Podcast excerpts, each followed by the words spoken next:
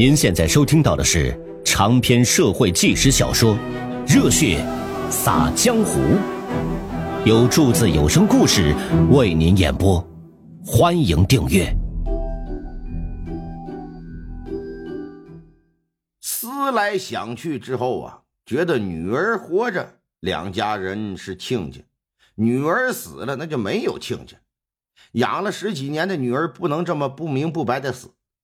跟老伴一商量，觉得必须啊把女儿的死弄个水落石出才行。于是，在闺女下葬的第二天，肖老三是再度乘船渡湖啊，又来到嘉鱼县了。不过这回啊，没上李怀存家，跑到县衙告状，状告李家父子在新婚之夜害了自己的闺女肖凤娘。然后又急忙下葬，试图毁尸灭迹，请大老爷为民做主，为女儿沉冤昭雪呀！嘉峪县的知县呐，叫梅成林，广东惠州府人啊。接到肖老三的报案之后，由于事关人命啊，老爷就带着一干人等来到李家勘察现场。由于死尸已经下葬。新房也被重新收拾了一遍，特别是新婚之夜曾用过的那些被褥。李怀春呢说他嫌晦气，在下葬完新媳妇之后，在坟前一把火给烧了，所以在新房之中没有发现任何有用的线索。老爷说这不行啊，来呀，开棺验尸吧。来到坟地，在坟头上搭了个棚子。遮挡日月星三光啊，然后开始刨去封土，把里头的棺材就给抠出来。可是当棺材打开，现场所有人往里一看，全部都是一脸的愕然，因为里边躺的根本不是昨日下葬的新娘子，而是一个头发花白、看上去没有七十，至少也得有六十五的老头。给老头抬出来验尸过后，发现后脑啊颅骨碎裂，明显是遭到坚硬之物重击，这也是致命伤，被人害的。老爷看着李怀存就问：“说你说这怎么回事？”李怀存也懵逼了，说：“我这我我也不知道怎么个事啊，这这这这这这昨天下葬的时候里边躺的明明是儿媳呀，那你可认得现在这个老者？”我不认识，从来没见着过呀！你说谎！肖老三是情绪激动，上前一把就揪住了他的衣领，说：“快说，你给我姑娘的尸体弄哪儿去了？你给我说！不是我不知道，我真不知道。我再一个，我好端端我藏个尸体干啥呀？”肖老三这边举拳就要打，衙役就赶忙给拦了下来，给他拽一边去。梅成林看了看棺材里的老头，也是一脸的问号，心想：究竟是李怀存故意的，还是说什么别的人把尸体调了包呢？如果是李怀存这么做，那无疑呀，他是想掩盖啥？要是别人这么做，这就可就不好解释。另外，这里这老登他妈他是谁呀？萧凤娘的尸体哪儿去了？懵了。所有问题都找不着答案。不过，既然是他埋葬的萧凤娘，如今刨出来的却不是人家的尸身，李怀存，你说你不知道，你无法让人信服。再加上人家死了之后，你把新房重新打扫一遍，被褥都给烧了，你这举动也着实可疑呀。带回县衙吧，到大堂进行审问。说说。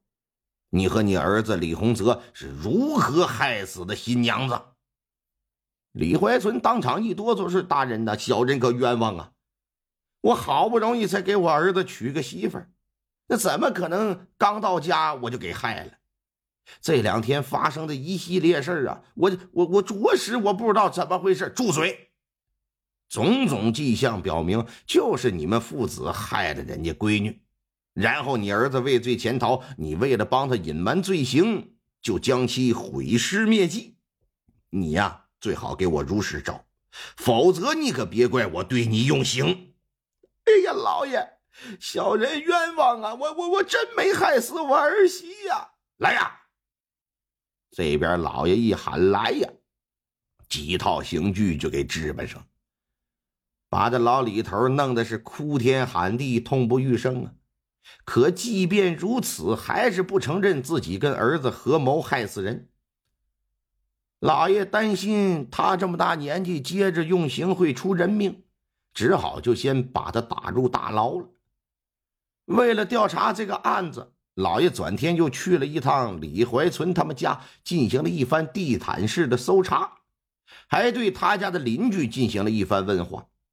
可是啊，什么也没查到。梅成林认为，想要破获此案，关键呢还得找到新娘的那尸身，只有找到尸身，才能搞清楚他到底是怎么死的。一看在李家找不到，坟地也没有，就只好进行悬赏。许诺，谁能找到尸身，赏纹银一百。对于那位出现在棺材里不知名的老者，官府也贴出告示来，让人前去认领尸体，同时还对李洪泽发出海捕公文，也进行了悬赏。许诺，谁要是能提供这小子可靠行踪啊，也赏纹银一百；要是能把他拿了，给送回县衙来，哎，赏二百两。虽说是重赏之下必有勇夫吧，可是老爷这两块银元宝扔下去啊，一点水花也没溅起来。一晃将近俩月的时间就过了，眼看着这案子要变成一桩悬案之时，这么一天一大早来了一位，到了县衙是通通通通通通通通通通通，击鼓鸣冤，升堂审吧。一问。堂下何人呢？对方说：“我我叫李洪泽。”啥啥？你你说你叫啥？老爷还以为自己做梦呢。呃，小人叫李洪泽，我乃是渔民李怀存之子。听闻父亲蒙冤入狱，我特来投案，以表父亲清白。哎呀，拿你还拿不着呢！来，你来说说，新婚之夜到底发生了什么？那新娘为何会惨死于家中？你又为何失踪了？你说说吧。据他交代，新婚之夜他揭去新娘的盖头，俩人正式见面之后，并没有感觉到特别的陌生和拘谨，相反，在聊天中啊，他发现自己的媳妇儿是个挺健谈的人，性格还挺开朗，因此俩人呢就全都放松下来，开始就有说有笑。那新婚之夜，你不能光动嘴不动手吧？他咋说？作为一个男人，面对如此娇羞的妻子，忍不住啊，就要主动出击。